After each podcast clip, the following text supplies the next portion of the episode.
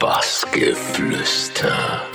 Bassgeflüster mit Luis Dinkgreve. Ja, willkommen beim Bassgeflüster hier auf dem Burning Beach Festival. Luis Dinkgreve, hallo. Ja, hallo, moin. Freut mich, dass ich hier bin. Ja, fangen wir mit der ersten Frage an bei dir. Und zwar bist du ursprünglich aus Holdorf in der Nähe von Osnabrück. Was hattest du da so für Möglichkeiten, dich da musikalisch zu entfalten? Ich muss ganz ehrlich sagen, Holdorf ist ein kleines Kaff. Ähm, 6500 Einwohner. Es gab eigentlich relativ wenig Möglichkeiten, mich da musikalisch zu entfalten.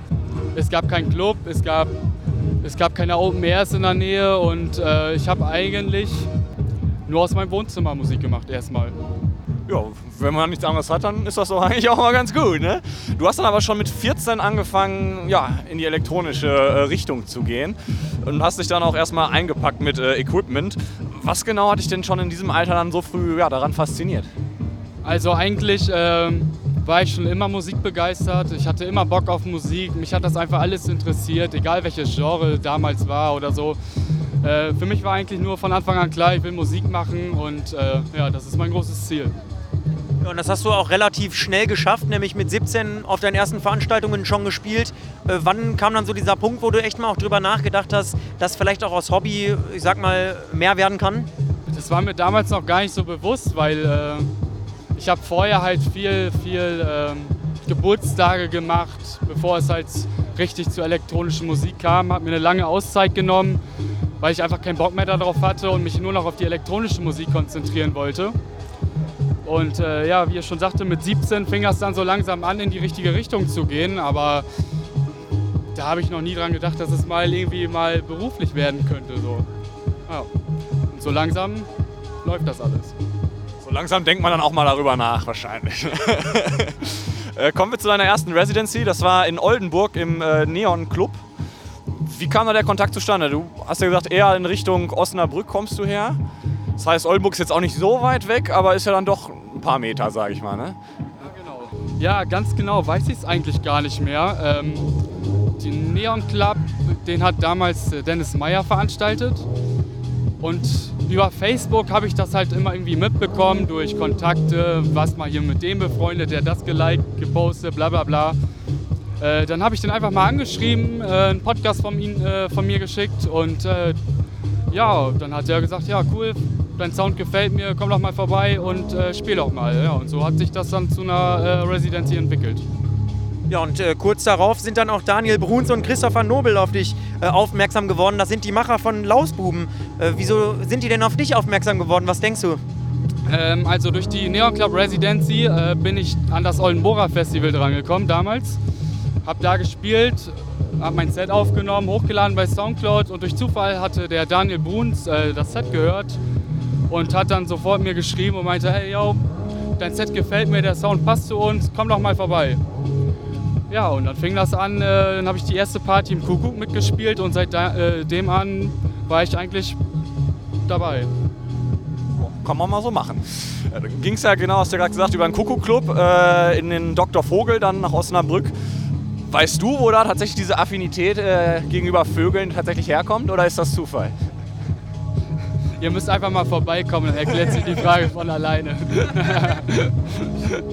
Ja gut, aber jetzt sind wir ja ein Radio, äh, das heißt, vielleicht kannst du ein bisschen beschreiben wenigstens. Also, ich denke mal, wir sind alle in unserer Szene, auch gerade in Osnabrück, wir sind irgendwie wie eine große Family und jeder ist da auf eine ganz spezielle Art und Weise verrückt, quasi wie ein Vogel. Jeder bringt da seine Sachen mit ein und hat die kuriosesten Ideen und bla. Und ich denke, daher ist die Affinität zu Vögeln. Ja, und du bist halt auch in diesem Club äh, Booker und Eventmanager. War das äh, wirklich so ein Ziel von dir auch und war das geplant oder war das dann irgendwie auch so, dass du da reingerutscht bist? Plan war es auf jeden Fall nicht. Äh, für mich war das eigentlich damals, nachdem Daniel mich gefragt hat, ich wollte eigentlich immer für die Lausbuben spielen. Äh, das war für mich erstmal mein Ziel, eine Residency da zu bekommen und mit integriert zu sein. Ähm, ja, und seitdem es im Dr. Vogel gibt, bin ich da eigentlich jedes Wochenende und dadurch bin ich da dann tatsächlich irgendwie reingerutscht und mache die Bookings da und äh, halt auch die Events. Und äh, ja, geplant war es eigentlich nicht. Glück im Unglück, wenn man so sagen will. Ja, das möchte ich auch mal haben, das Unglück. Äh, kommen wir zu einem anderen Thema, Klangraum TV. Das ist eine Podcast- und Veranstaltungsreihe, ja, sage ich mal. Jo, wie kam das zustande? Warum hat man sich da irgendwann gedacht, da habe ich auch noch mal Bock, was in dem Bereich zu machen? Klangraum TV damals ist entstanden quasi durch einfachen. Wir hatten Langeweile und wollten was machen. Gerade in Holdorf gab es halt nichts damals.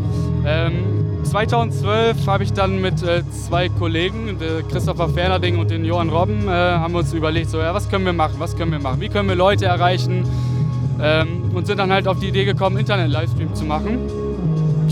Ähm, ja, und dann sind wir einfach mal angefangen, Facebook-Seite erstellen, ein bisschen hier Werbung da gemacht. Wir kannten halt auch schon viele Leute und äh, dann haben wir damals bei Johann einfach im Wohnzimmer jedes Wochenende auf dem Freitag da Leute eingeladen, haben da ein bisschen Mucke gemacht und das gestreamt und so ist das halt alles irgendwie angefangen. Und, und wo macht ihr das mittlerweile? Ich habe auch gesehen, auch in dem Club, oder? In Osnabrück. Ja, richtig, genau. Wir machen das jetzt monatlich, jeden, äh, einmal im Monat auf einem Dienstag im Dr. Vogel in Osnabrück ähm, und streamen dann halt direkt aus, äh, aus dem Mainfloor oder vom Mainfloor. Ja, für die Leute, die noch nicht äh, reingeschaut haben, wer war da schon so Gast bei euch? Ich habe gesehen, glaube ich, auch Dirty Döring und so, ne? Genau, Dirty Döring war da, äh, Gans of Gott war da, Britta Arnold war da, äh, Dirty Dishes war da und äh, in Zukunft kommt auf jeden Fall noch mehr, worauf man sich freuen kann. Und das sind alles Leute, die dich auch äh, persönlich interessieren und musikalisch, oder? Ja, richtig. Also Dirty Dishes sind wir ganz gut mit dem Jan. Britta kennen wir auch schon lange und sind gut befreundet. Ja, wenn man viel rumkommt, lernt man viele Leute kennen und äh, dadurch kommt sowas zustande. Ja, kennenlernen ähm, ist ein gutes Stichwort. Du hast auch, glaube ich, den Alex von jeden Tag ein Set kennengelernt und da wurdest du auch äh, prompt 2015 zum Platz 25 der besten Sets des Jahres gewählt. Wie bewertest du so eine Auszeichnung? Ich meine, ist doch auch schon ganz schnieke, oder? Also als ich das gesehen habe, ich, ich, weiß noch ganz genau, ich lag auf dem Sofa, habe gerade mein, äh, mein Facebook auf dem Handy geöffnet, guck so, oh, das äh, Voting ist online, geschaut, durchgeguckt und auf einmal sehe ich meinen Namen auf Platz 25. Ich glaube, vor mir war Viktor Ruiz. Und ich dachte mir nur so, Alter.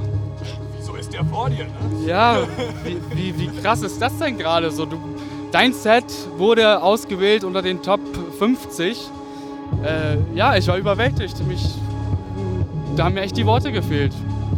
Das war echt schon, äh, also ja, man kann das eigentlich gar nicht so genau beschreiben. So, das muss man halt äh, selber mal für sich erleben. Also ich, ich, war auf jeden Fall total happy und konnte das in dem Moment gar nicht fassen.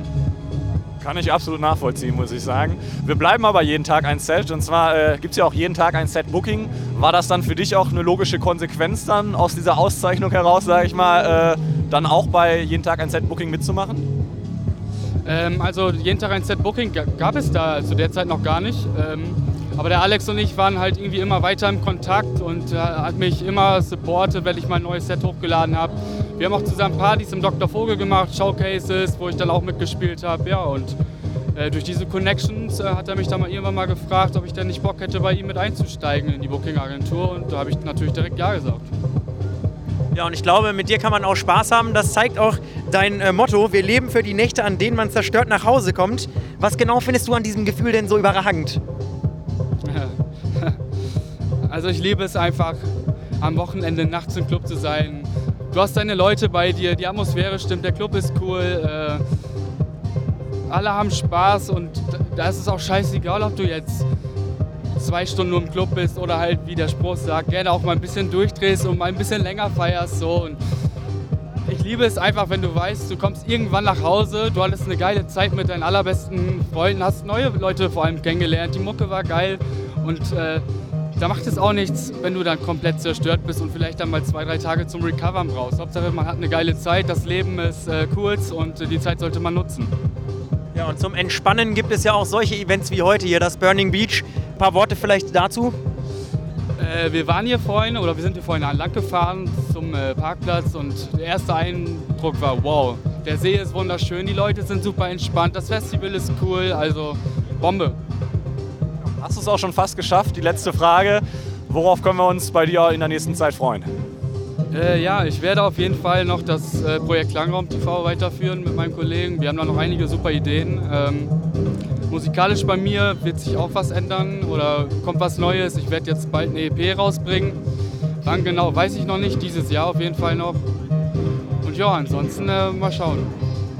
Ja, dann würde ich an der Stelle sagen, ähm, danke, dass du Zeit hattest. Hier auf dem Festival wünschen dir natürlich gleich noch ganz viel Spaß und möchte mit einem Zitat rausgehen, was ich wirklich sehr, sehr schön finde. Eins äh, der schönsten, was ich bisher gelesen habe, das hast du gesagt. Und zwar Technomusik ist für mich wie eine Welt ohne Krieg. Danke an der Stelle und äh, wünsche dir alles Gute und auch für die nächste Zeit. Danke. Danke. Bis dann. Bassgeflüster.